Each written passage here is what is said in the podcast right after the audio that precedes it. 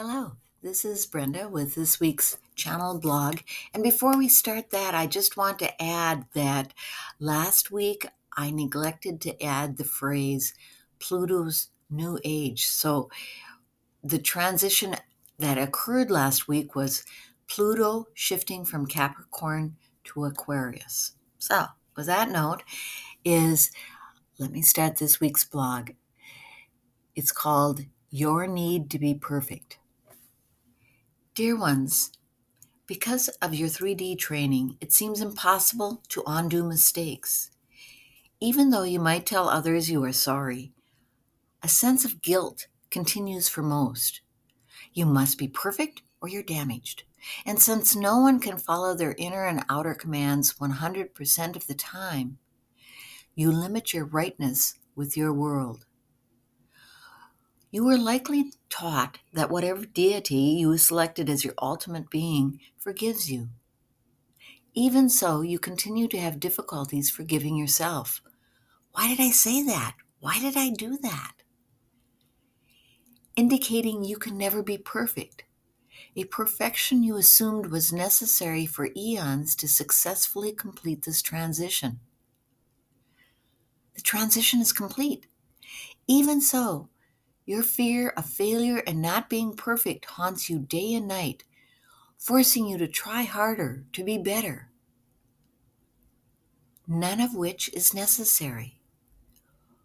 What you consider a terrible action, statement, or thought is merely you discovering yourself, like a stop or directional road sign.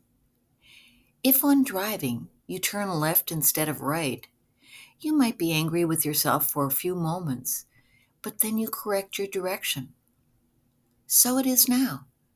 There are no irretrievable mistakes, merely stop or directional signs. As a child, you didn't ponder for days if you made your parents' life more difficult when you threw your food on the floor with great delight. So it is now. The actions or words you find painful, unforgivable, mean, or whatever self-punishment you assume are learning experiences that have little to do with your past, present, or future being. So dust yourself off, pick yourself up, and realize the error of being you that you find so uncomfortable is likely not of concern to others.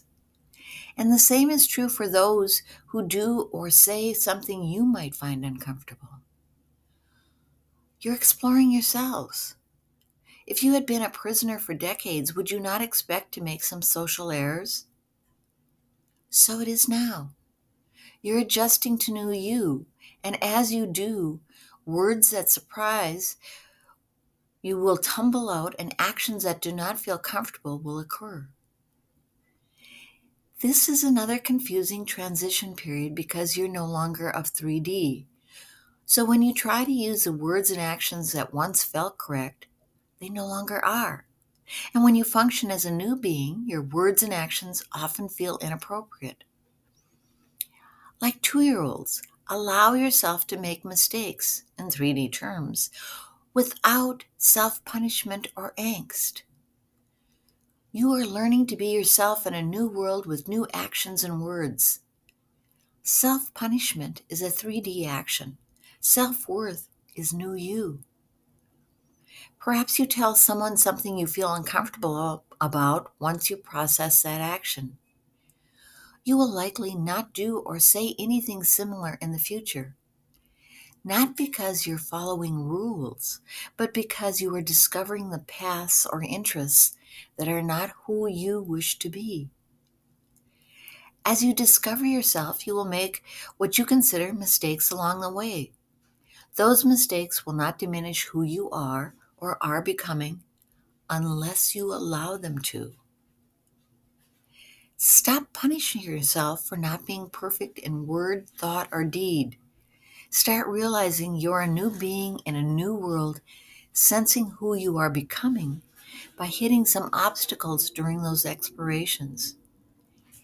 Nothing you can do now will alter who you are becoming.